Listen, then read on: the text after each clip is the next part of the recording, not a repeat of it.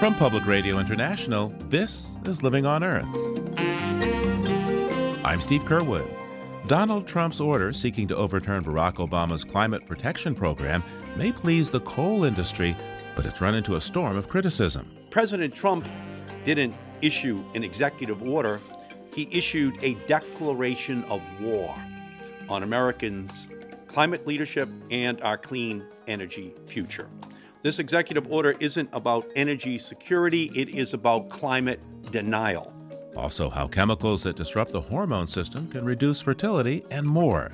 Those men who have poor reproductive function, say low sperm count, several studies have now shown that their overall mortality is higher. In other words, they will die earlier. The dangers endocrine disruptors pose for men's health. We'll have those stories and more this week on Living on Earth. Stick around. From P R I and the University of Massachusetts, Boston, this is Living on Earth. I'm Steve Curwood in Washington, D C. Despite an untimely late snowfall and freeze, this city's famed cherry blossoms were in full bloom March twenty-eighth.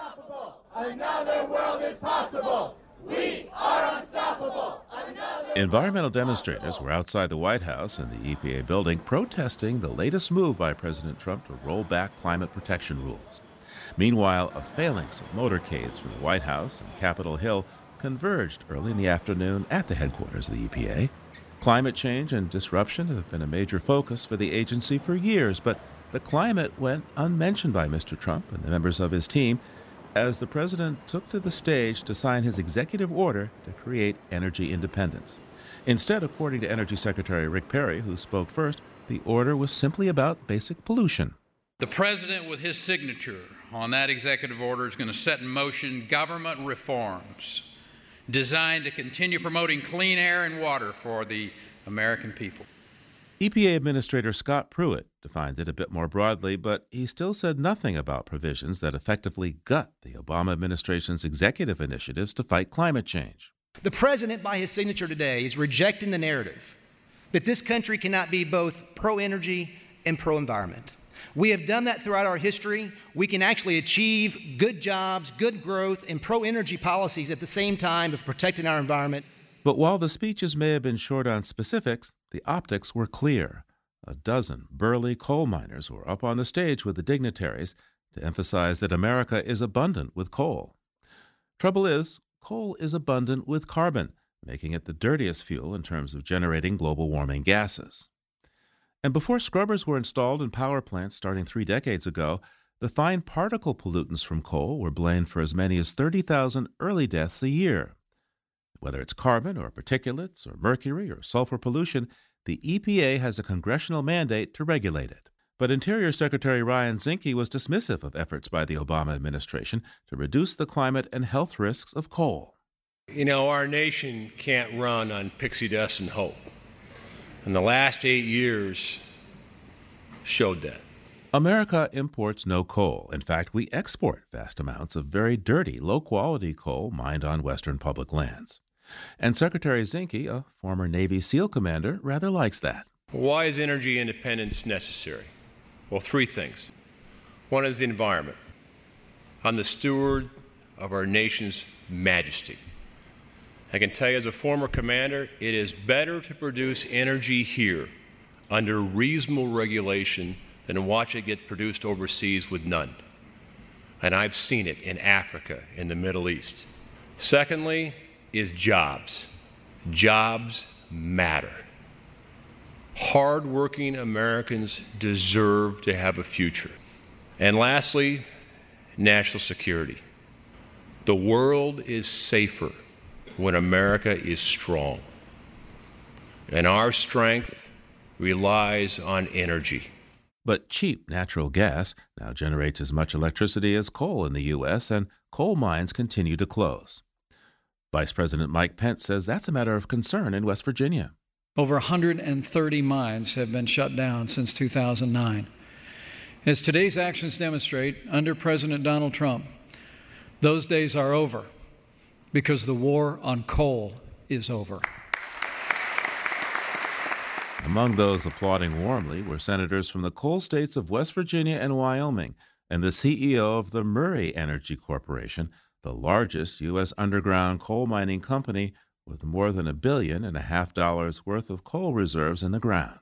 That is what this is all about, bringing back our jobs, bringing back our dreams, and making America wealthy again. Mister Trump's words pleased the crowd, but he didn't acknowledge that the coal industry has lost only about twenty thousand jobs over the past decade. Meanwhile, the solar power sector created thirty-five thousand new jobs in one year alone, twenty fifteen. Though admittedly not in the coal country of West Virginia, Kentucky, Ohio, and Pennsylvania, states critical for his election victory. I want to acknowledge the truly amazing people behind me on this stage, our incredible coal miners. We love our coal miners. Thank you, sir. The president gestured to the miners standing on the stage, their jeans, khakis, and polo shirts, giving a down-home yet determined face to the abstract concepts of regulation and economic trends. They're tough-looking guys, too, I'll tell you what. Not going to mess around with this group, right? All right. Thank you, fellas.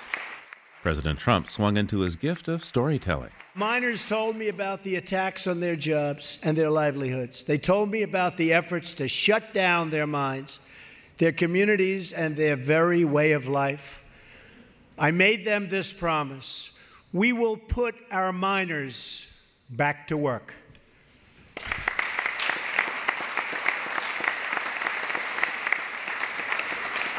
We've already eliminated a devastating anti-coal regulation, but that was just the beginning. Today, I'm taking bold action to follow through on that promise. My administration is putting an end to the war on coal. We're going to have clean coal, really clean coal. With today's executive action, I am taking historic steps to lift the restrictions on American energy, to reverse government intrusion, and to cancel job-killing regulations.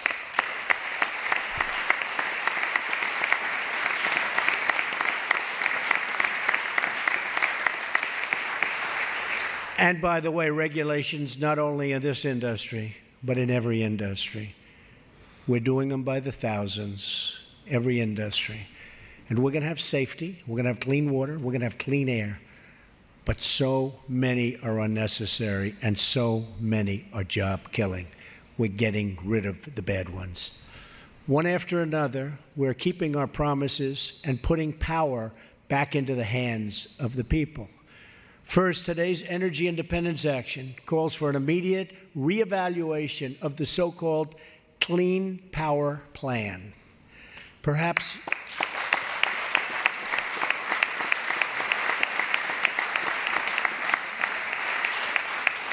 perhaps no single regulation threatens our miners, energy workers, and companies more than this crushing attack on American industry.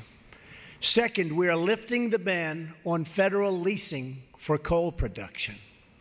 Third, we are lifting job-killing restrictions on the production of oil, natural gas, clean coal, and shale energy. And finally, we are returning power to the states where that power belongs. States and local communities know what is best for them. They understand it. They get it. They've been doing it for a long time. It was taken away from them and not handled well. And they are the ones that we should now and will now empower to decide. President Trump has ordered the executive branch to stop considering climate change when it comes to issuing most regulations and operating the federal bureaucracy. His executive order also wipes out a program to help cities and states build resilience to climate change-related extreme weather events such as storm surges, floods, and droughts. Now, it's more complicated for the president to revise existing agency rules, such as those governing methane emissions that the oil and gas industry finds burdensome. And even as Mister Trump was leaving the stage, E P A lawyers were already filing briefs at the D C Court of Appeals. The court is considering a case against President Obama's signature program, the Clean Power Plan, to control carbon pollution, which hits coal power generation particularly hard. President Trump's E P A wants to weaken or eliminate that rule. But even if the appeals court goes along, it could take years to unwind the Clean Power Plan, given the U S Supreme Court ruling that carbon dioxide is a pollutant. And though Mister Trump's executive order is focused almost completely on climate change, those words were never mentioned. It was a different case up on Capitol Hill. Five Democratic senators, Tom Carper of Delaware, Ben Cardin of Maryland, Sheldon Whitehouse of Rhode Island, Edward Markey of Massachusetts, and Jeff Merkley of Oregon, briefed the press at the same time as Mister Trump presented his executive order just blocks away down Pennsylvania Avenue at the E P A. Here's Senator Merkley. Thank you. I am um, honored to be here with this group of uh, five senators who are climate champions, who are fighting for clean water and for clean air, and specifically to take on the carbon pollution that's having such an impact. Carbon pollution is destroying the resources of rural America. It is destroying our forests, our farming, and our fishing. The fire season in Oregon is now two months longer than it was decades ago. The streams are warmer and smaller because of the smaller snowpack in the mountains. Over on the coast, uh, we have the difficulty of uh, oysters being unable to reproduce correctly because the water is so much more acidic because the burning of fossil fuels has become carbon dioxide, has become carbonic acid, and is making it very hard for shellfish to start their life. Not to mention coral reefs around the world. eighty percent of the Great Barrier Reef dying in the last few years. The list goes on and on and on wherever you look. So that group of four that is assembled across the city is standing up and saying, we are going to try to increase the destruction of our forests, increase the destruction of our farming with less irrigation water, increase the destruction of our fishing. And we are here to say no. And though the president called his declaration an executive order to create energy independence, Senator Markey argued it deserved a different name. Uh, President Trump didn't issue an executive order. He issued a declaration of war on Americans' uh, climate leadership and our clean energy future. This executive order isn't about energy security. It is about climate denial. It is the wholesale dismantling of every policy and rule that President Obama put on the books to cut carbon pollution and address climate change. This executive order is one massive giveaway to big oil and coal corporations at the expense of decades of progress on climate change, clean energy, and public health protections. Outside the Capitol, there were more cherry blossoms blooming, along with red buds and magnolias still looking lovely. And if plants have personality, they seem to defy the wild gyrations in the weather this year. And that would make them rather like people. A recent survey showed a majority of voters in every congressional district say humans are upsetting climate stability, but only a small minority says it has a direct personal impact. And that denial means few voters mark their ballots with an eye towards climate concerns.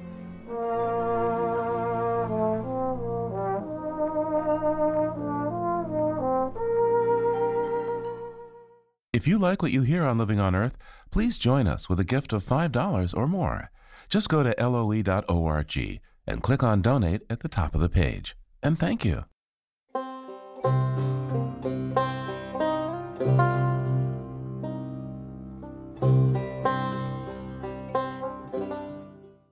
Just ahead, chemicals and a huge drop in human fertility. But first, this cool note on emerging science from Don Lyman. For millions of years, seabirds breeding on cliffs and islands deposited guano, creating a valuable source of fertilizer for farmers. And now Canadian scientists have discovered that seabird poop also helps to cool the Arctic. In a recently published journal article, researchers from Dalhousie University and Alberta Environment and Parks report that the gas ammonia is surprisingly abundant in the Arctic air. They identify the source as guano, produced by tens of millions of birds that breed in the Arctic each summer. Bacteria that feed on the birds' feces release about forty thousand metric tons of ammonia annually, the scientists reported. When the ammonia rises into the atmosphere, it reacts with sulfuric acid and water to create tiny particles that form the nucleus for increased numbers of small cloud droplets. Since clouds made up of smaller droplets have more surface area than clouds that consist of fewer larger droplets, the researchers say the clouds of smaller droplets reflect more sunlight back into space. This causes one half to one watt per square meter of cooling during the Arctic summer, helping to offset some of the average one point six watts of warming per square meter that human-produced carbon dioxide causes. The scientists admit that this bird poop produces only a modest cooling effect, given that the natural greenhouse processes that help keep the Earth habitable cause as much as one hundred fifty watts of atmospheric warming per square meter. But they argue that understanding the effect might help future researchers better predict how the Arctic will fare as climate change progresses. That's this week's Note on Emerging Science. I'm Don Lyman.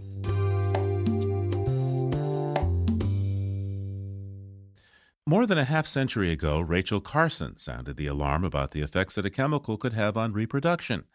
In Silent Spring, she was concerned about D D T's impact on thinning of the eggs of birds such as eagles and brown pelicans.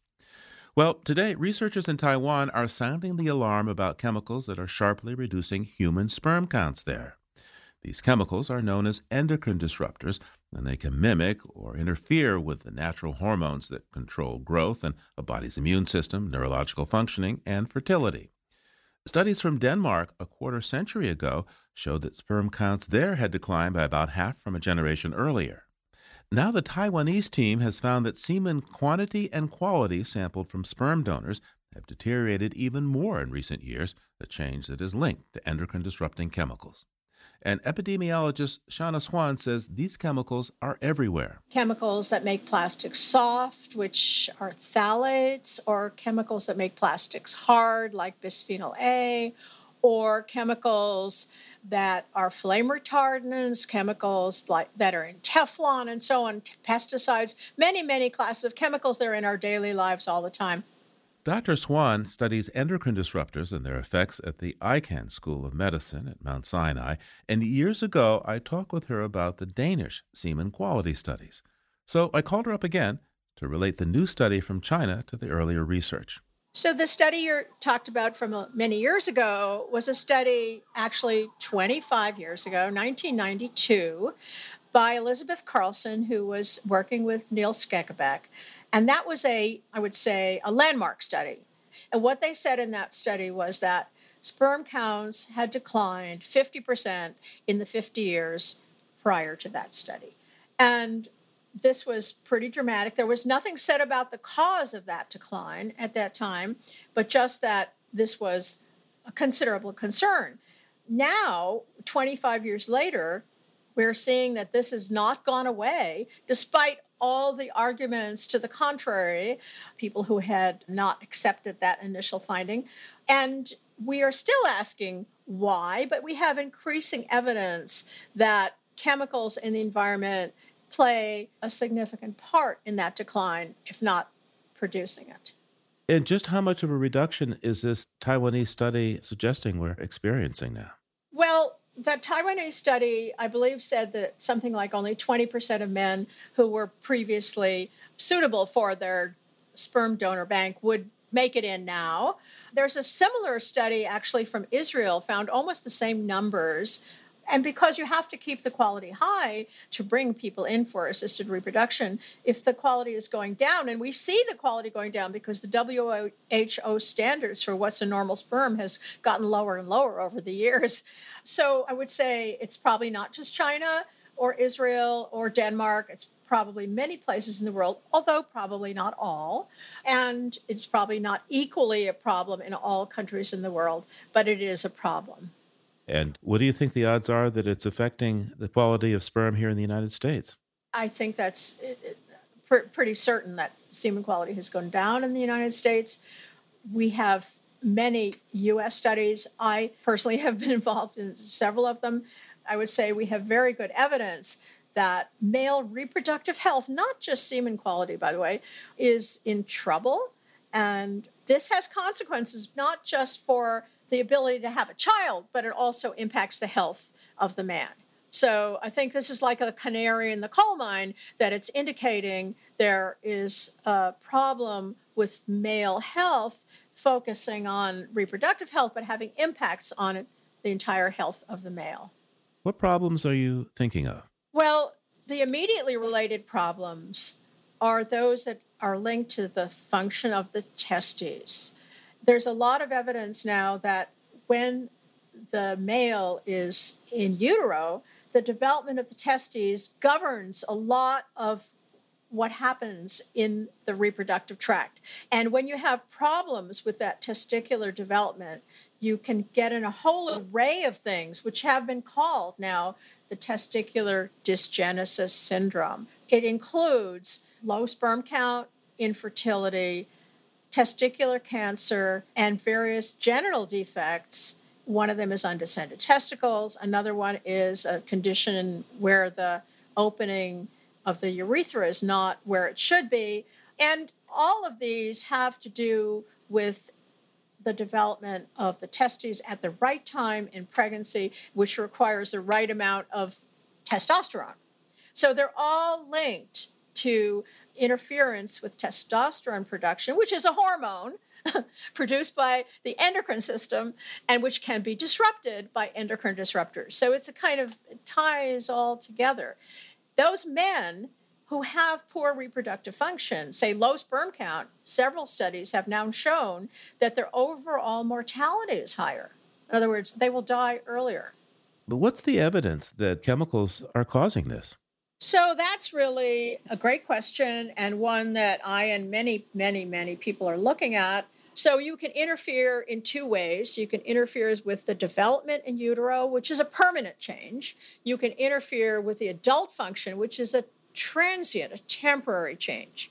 So, for example, there's a famous story of men who were growing pineapples in Hawaii and in Israel using a chemical pesticide called D B C P, dibromochloropropane, and it turned out when the wives got together and talked about it, they were not getting pregnant, and the men were tested. They had no sperm, zero sperm, azospermia, okay? Very severe adult interference, okay? They were taken off that job, the chemical was taken away, and their sperm function came back gradually, and after a while, they it was restored. So that's a pesticide that interferes with sperm function in adulthood. Lead does that. X-ray does that. Many chemicals can interfere at high doses to adult function. What do you think we've seen in terms of regulatory action to clean up these chemicals in our environment?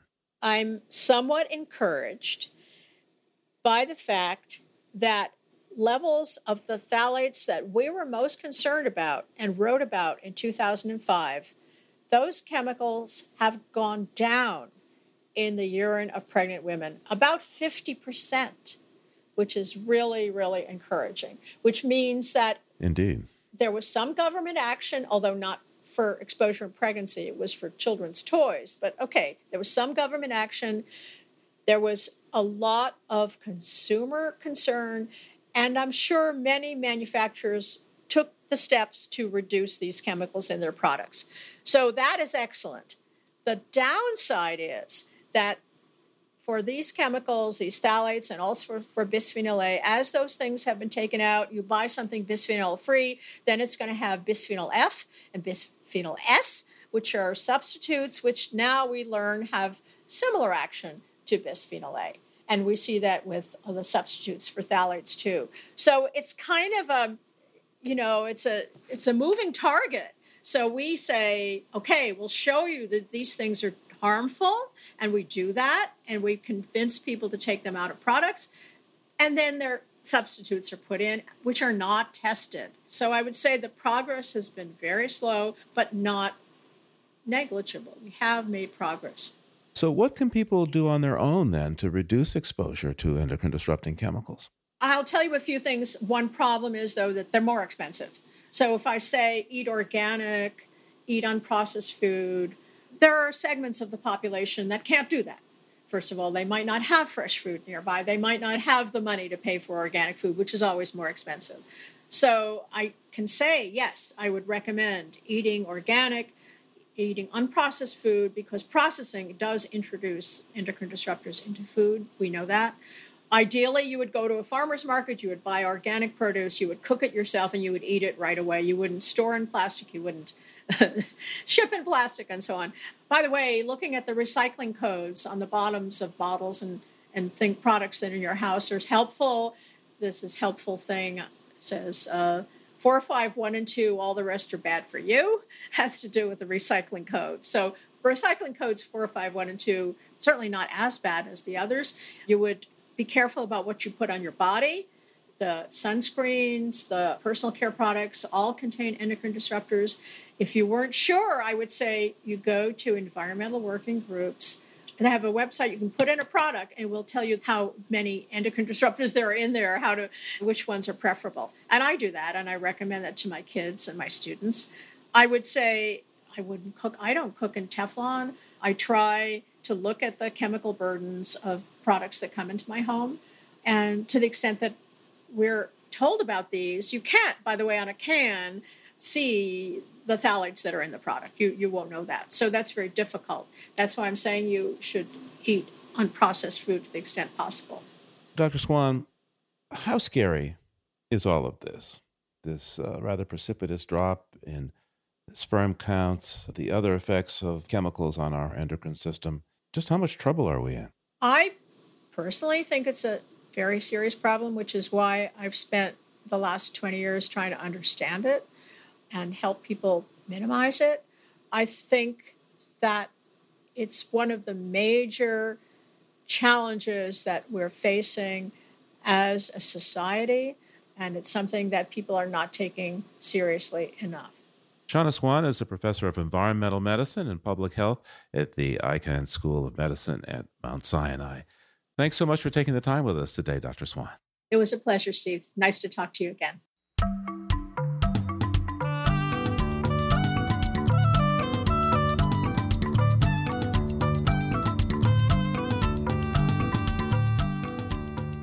To those of us who live in temperate climes, some tropical birds seem particularly unusual and exotic.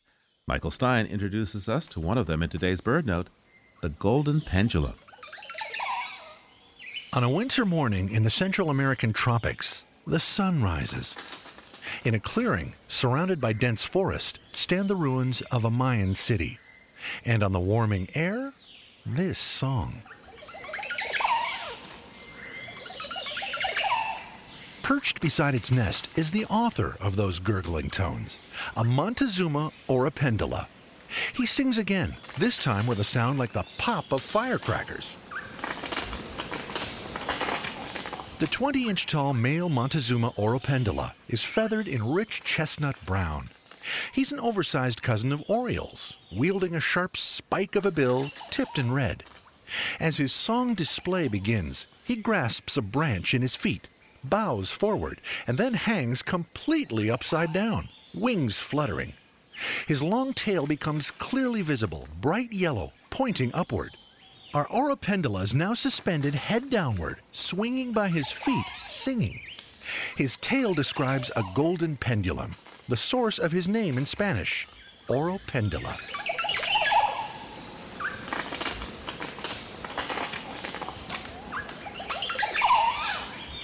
I'm Michael Stein.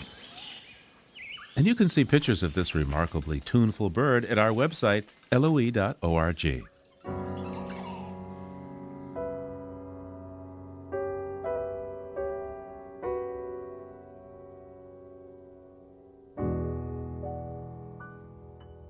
You can hear our program anytime on our website or get an audio download. The address is L O E dot org. That's L O E dot org. There you'll also find pictures and more information about our stories. And we'd like to hear from you. You can reach us at comments at L O E dot org. Once again, comments at L O E dot org. Our postal address is Post Office Box nine nine zero zero zero seven, Boston, Massachusetts, zero two one nine nine. And you can call our listener line at eight hundred two one eight nine nine eight eight. That's eight hundred two one eight nine nine eight eight.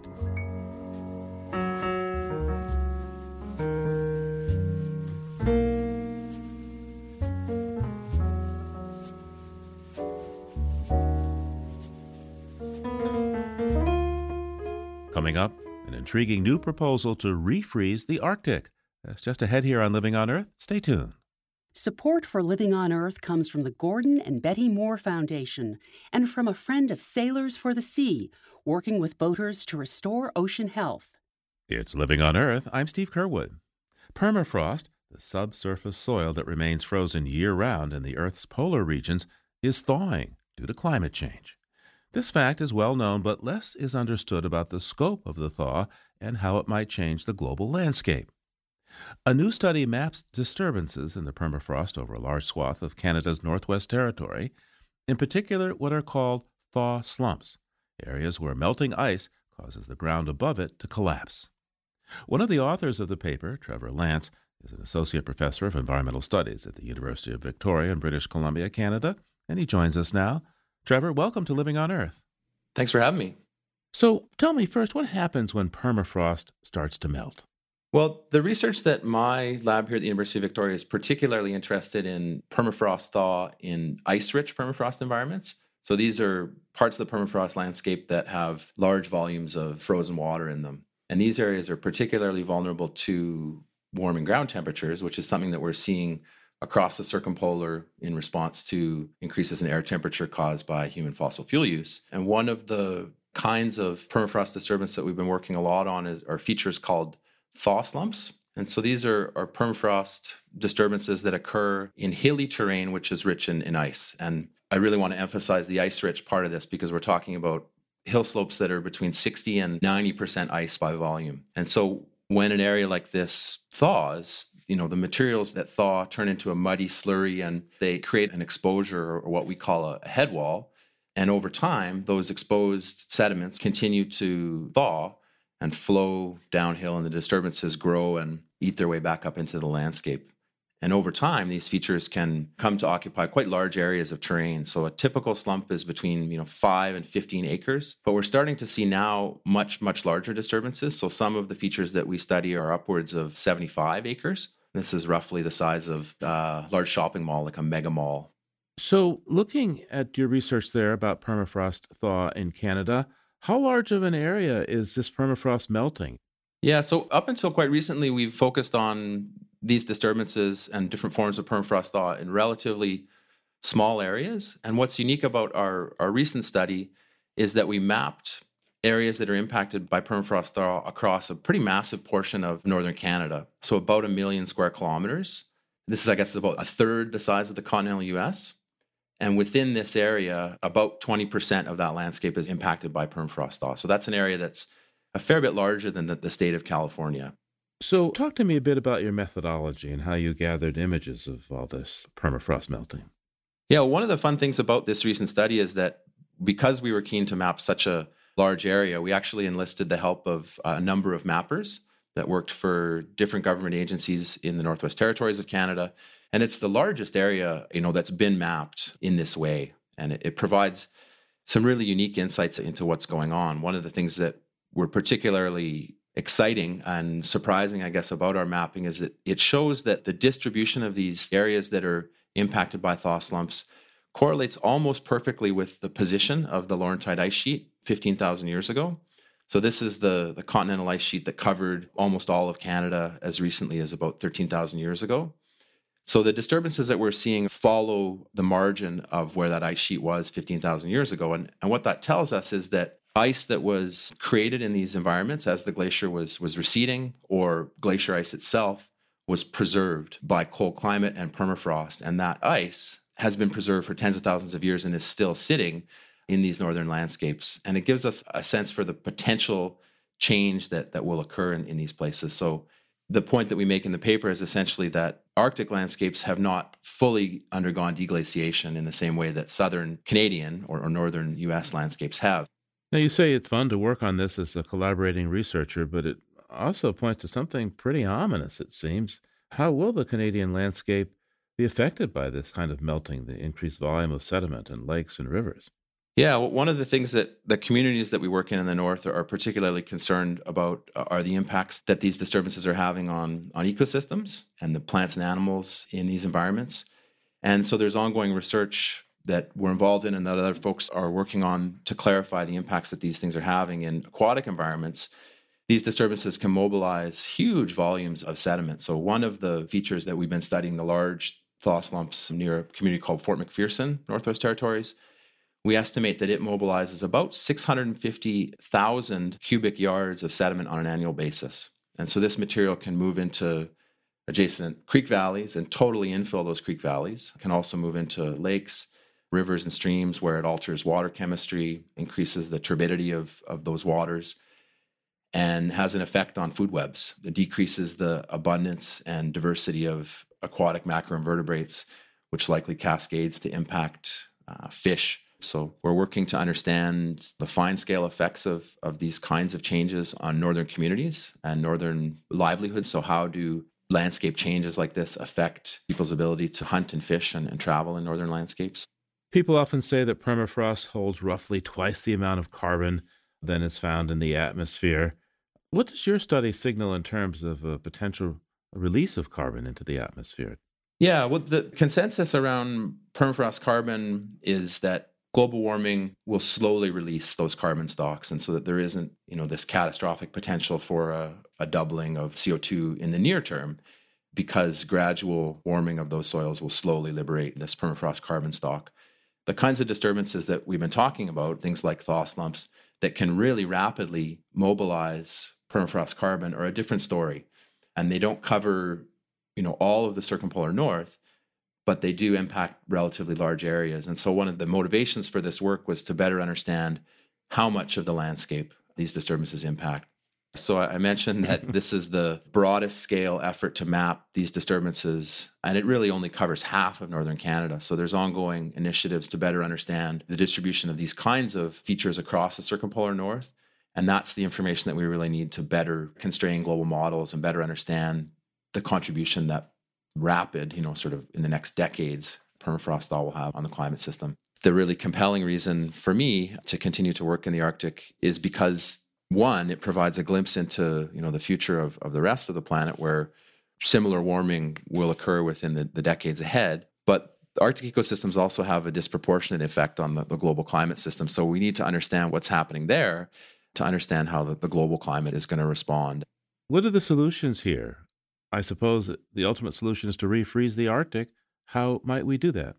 Well, many of the, the processes that we've been talking about have already been initiated. So we're talking about slowing the amount of warming that continues to occur. So it's really a, a human mitigation issue, stabilizing the amount of C O two that's in the atmosphere. You know, even if that could happen tomorrow, we're going to continue to see the impacts of these disturbances and the impacts of increasing temperature on Arctic ecosystems for decades to centuries to come. The question is, how large will those impacts be? Trevor Lantz is an associate professor of environmental studies at the University of Victoria in British Columbia, Canada. Thanks so much, Trevor, for taking the time with us today. Oh, thanks very much for having me on. Melting permafrost isn't just happening in North America, but on the other side of the Arctic, in Siberia as well. And the warming there has inspired an intriguing proposal based on the idea that restoring a lost ecosystem could hold the key to slowing down the thaw. Living on Earth's Jenny Doring has the story. Siberia's permafrost is gradually disappearing, and it's not going quietly. It might make you imagine a jet engine, but it's actually roaring methane set on fire as it leaks from a melting bubble. Methane that's a remnant of the frozen landscape that was here thousands of years ago. During the Ice Age, millions of animals roamed this territory. That's Russian scientist Nikita Zimov, who lives in the far north of Siberia. At the seashore of the Arctic Ocean, where the permafrost is thawing, he pulls the remnants of these animals, like mammoth tusks, out of the mud. In places where permafrost is eroded, we often discover bones of animals.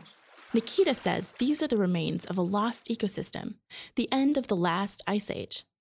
His geophysicist father, Sergei, wants to recreate that ecosystem in Pleistocene Park. It's an idea that captured the imagination of an independent filmmaker.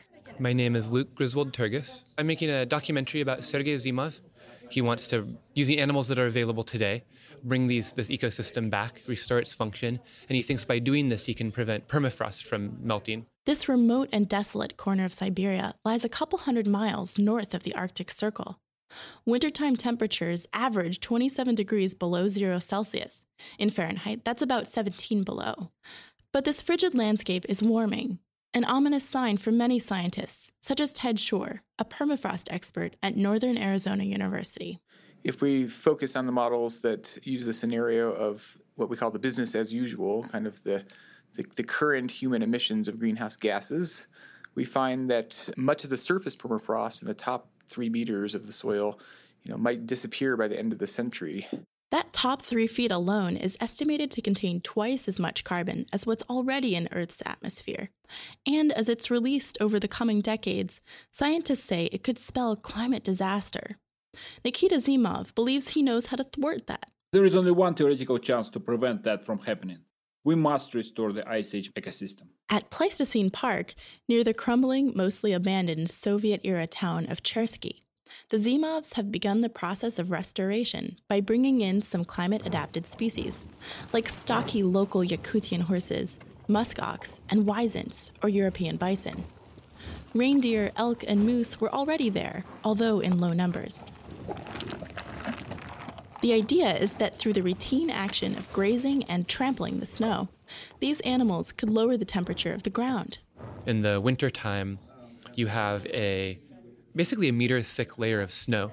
Kind of like, imagine it's a cold night and you go to sleep outside and you put a down comforter over you and you're warm, like your body is warm, the air is cold, and the comforter insulates you from that cold air.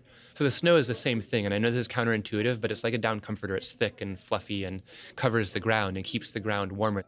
That's where the horses, muskox, and bison come in, says Nikita Zimov. So when animals trample down the snow, they actually thin their layer of snow, making it dense, and this allows much deeper freezing during winter. Although the Zimovs' research is still ongoing, early comparisons of soil temperatures below the compacted snow and ungrazed terrain indicate that all that trampling does cool the ground. And other research supports the basic idea. In Alaska, Ted Shore is studying the insulating effect of snow on permafrost. We're creating an experiment where we cause the permafrost to thaw. So we want to simulate a future warmer world. We build these fences, which are called snow fences, and they cause a drift of snow to pile up behind the fence. So we actually create this thicker layer of snow on the tundra behind these fences, and that has the effect of keeping the tundra warmer, and it starts to degrade the permafrost. So in wintertime, by thinning the blanket of snow, Zimov's animals give the way below freezing Siberian air better access to the ground, so the permafrost stays colder. Shore guesses that putting grazing animals back on the landscape, however, might have unanticipated effects. Animals would also be there in the summertime, and, and another possible effect of increasing your animals is that they might disturb the moss and soil organic layer that exists on top of the active layer. And in the summertime, that has sort of the opposite effect. If you disturb the surface layer, it actually exposes the permafrost to warm summer temperatures. In the process of filming Pleistocene Park, Luke Griswold-Turgis also wondered about warmer summer temperatures without the insulating moss and shrubs, but says the Zimovs have an answer. The summer is only three months long and the winter is nine months long. And the winter is colder than the summer is warm. So their explanation is that the effect of removing winter snow is greater than the effect of removing summer insulation, and that the temperature of permafrost will be lower and therefore it'll be more stable. The Zimovs also hope that the part of the permafrost known as the active layer, just underneath the moss, would star in another climate-friendly outcome of their experiment. They say the grazers would help sequester carbon by stimulating the growth of grasses that take carbon dioxide from the atmosphere and return it to the soil. Currently, grasses grow slowly there, says filmmaker Luke Griswold-Turgis. But if a horse or a bison or a mammoth comes along and eats a blade of grass, it's like that grass goes directly into this thirty-seven degree fermentation vat full of microbes that digest it really quickly, like in a matter of hours to days kind of time frame, and it returns to the landscape in the form of urine and feces, which fertilize more plants. When they roamed these vast steppes, mammoths would have contributed a lot to this fertilization. Their elephant cousins produce over one hundred pounds of manure a day. There are efforts underway to bring back the woolly mammoth with genetic engineering, but whether that's possible is unknown. Well, Sergei is kind of, he would love to have a woolly mammoth. At the same time, he he wants to proceed with this, with or without a woolly mammoth, and, and he wants to use animals that are available now. And his son Nikita is also super pragmatic. I think Nikita said to me, he's like, I don't care whether it has five legs or six legs. Like, I just care that it eats grass and cycles nutrients and reproduces and can survive an Arctic winter. Another thing that works? An old Soviet army tank.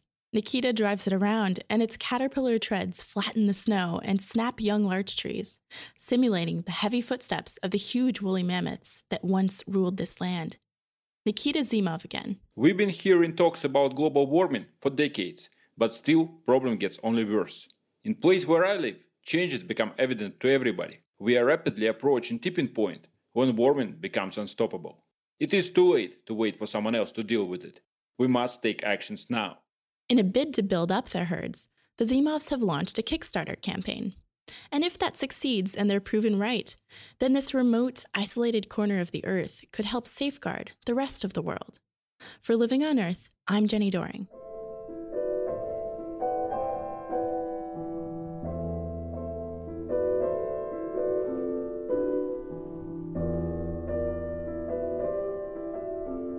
It may have been relatively warm up in the far northern latitudes, but in New England, especially along the coastline, there's been a fair share of cold and storms and blizzards. That may have tempted many of us to huddle round the fire, but our resident explorer, Mark Seth Lender, has been observing wintering mallards. They've been having a tough time. The weather has it in for them. Mostly the wind and the waves that follow, auguring no good thing to come. There will be storms, and here in the shallows where the surface tears itself apart, no leaning to, no calm. For the mallards, no respite anywhere. The sea rolls high and hard breaking. They stoop low and pull through the tumult and the roar and a backlit spray of water. Tipped like so many listing ships, before they can right themselves, the swell picks them up once more, and the ocean pours over them. In the spitting, the white rasping anger of the sea, they bob and dip and tuck themselves in, and the water, a horizontal waterfall, tosses and toys with them like sticks, like sodden leaves, not live and feeling things. Chasing, racing, crowding them towards shore. But shore is not what they want. They cleave instead to a middle ground, between rough water and the sand. They hover as best they can above the rocks, where the weed is green and crusted with tiny and delicious things to nourish against this hard time of the year.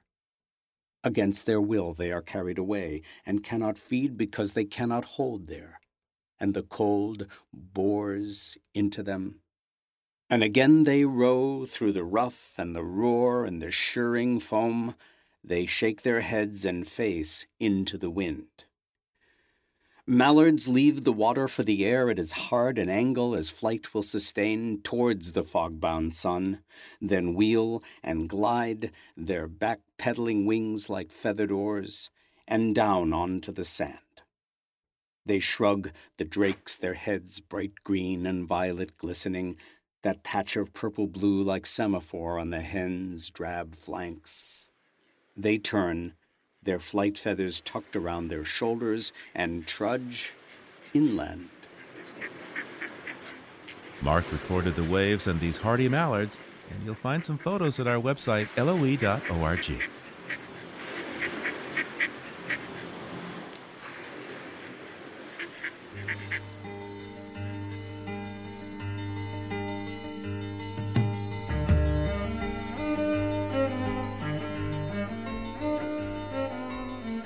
Next time on Living on Earth, the president promises the Keystone Pipeline will guarantee American energy security. But opponents say that's not true. This pipeline would open up a huge superhighway to export tar sands to the export market. This is not about, you know, providing tar sands to America. The hurdle's still facing Keystone X L, and that's next time on Living on Earth.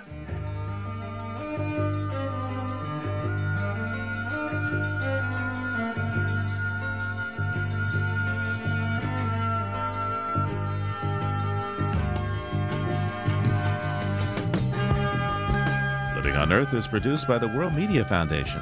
Our crew includes Naomi Ehrenberg, Bobby Baskin, Savannah Christensen, Jenny Doring, Noble Ingram, Jamie Kaiser, Don Lyman, Alex Metzger, Kit Norton, Ellen Palmer, Adelaide Chen, and Yolanda Omari. Tom Tiger engineered our show with help from Jake Rigo. Allison Lierstein composed our themes. You can hear us anytime at L O E dot org, and like us, please, on our Facebook page. It's P R I's Living on Earth, and we tweet from at Living on Earth. I'm Steve Curwood. Thanks for listening. Funding for Living on Earth comes from you, our listeners, and from the University of Massachusetts Boston, in association with its School for the Environment, developing the next generation of environmental leaders, and from the Grantham Foundation for the Protection of the Environment, supporting strategic communications and collaboration in solving the world's most pressing environmental problems. Support also comes from the Energy Foundation, serving the public interest by helping to build a strong, clean energy economy, from Carl and Judy Fehrenbach of Boston, Massachusetts, and from SolarCity, America's solar power provider. SolarCity is dedicated to revolutionizing the way energy is delivered by giving customers a renewable alternative to fossil fuels. Information at eight eight eight, nine nine seven, one seven zero three. That's eight eight eight, nine nine seven, one seven zero three. P R I, Public Radio International.